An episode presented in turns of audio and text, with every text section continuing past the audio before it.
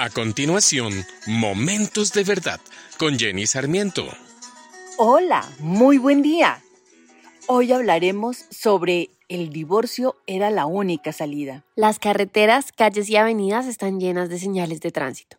No pase, giro a la derecha, pare, obreros en la vía, pero tal vez la más común y la que a veces nos incomoda es la que indica prohibido parquear. Puedes escoger cualquier sitio para parquear tu vehículo, pero seguro te meterán problemas si parqueas donde es prohibido. De alguna manera en nuestras relaciones, especialmente en el matrimonio, hay cantidad de normas y una de ellas es prohibido estacionarse en este lugar. ¿A qué te refieres? Me refiero a esos conflictos de pareja que son difíciles de manejar son temas en la relación que es mejor tenerlos tranquilos para no revolver el avispero, como lo decimos en mi país. ¿Podemos conocerlos? Claro que sí. Cada pareja los tiene muy bien identificados y son intocables. En nuestra relación con mi esposo tuvimos varios temas de los que no podíamos hablar, como lo eran las finanzas, el pasado, las responsabilidades, que generaban momentos críticos. No sabíamos cómo hablar del tema sin que no vinieran cantidad de reproches y el listado de todo lo ocurrido en años pasados. Era como caminar sobre un pantano movedizo. Sin temor a equivocarme, creo que todas o la gran mayoría de las parejas Hemos tenido o tienen esta clase de situaciones especialmente con algunos años de relación. Son muchos y muy diferentes los temas que pueden generar esta clase de fricciones en la pareja. Los culturales, los hábitos, vicios, incluso el sexo, la infidelidad, que una vez cometida siempre será recordada. Esto ha causado o causa quebrantos de relación tan graves que pueden romper definitivamente la relación.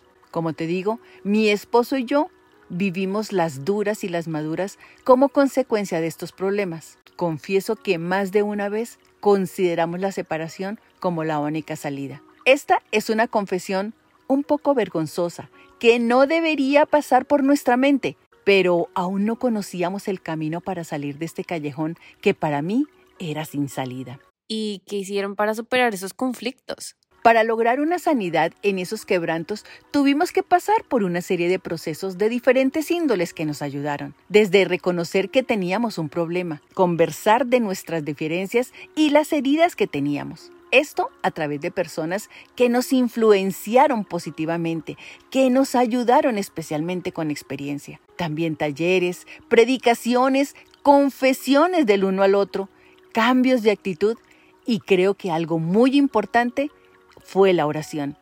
Las oraciones que siempre deben estar activas. Creo que cada pareja tiene su proceso, pero solo con la mano de Dios y con el deseo de agradarle a Él primeramente y lograr una mejor relación donde las dos personas se pueden revelar y sanar esas fracturas del pasado, porque los problemas se evidencian porque hay heridas muy profundas que no han sido tratadas y superan el dolor, amargura, resentimiento y hasta odios. Te pregunto, ¿por qué meter a Dios en una ecuación que es de dos? Bueno, porque conocemos la posición de Dios para el matrimonio o para cualquier relación y porque solo a través de él podemos visualizar la raíz del problema, perdonar al que nos agredió, pedir perdón y sanar cada herida. Además, todos tenemos un enemigo, el diablo que es astuto y se mete en nuestra mente tan pronto le damos oportunidad. Esto a través del enojo, las peleas, los gritos, las mentiras y como sus planes son robar, matar y destruir,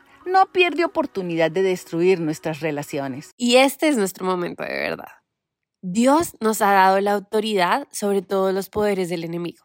Nuestra lucha no es contra carne ni sangre, o sea que no es contra nuestro cónyuge u otras personas, y tenemos armas mucho más poderosas y eficientes la oración, el amor, la paciencia, el perdón y la palabra de Dios, que es una espada espiritual para derribar los planes en contra nuestra.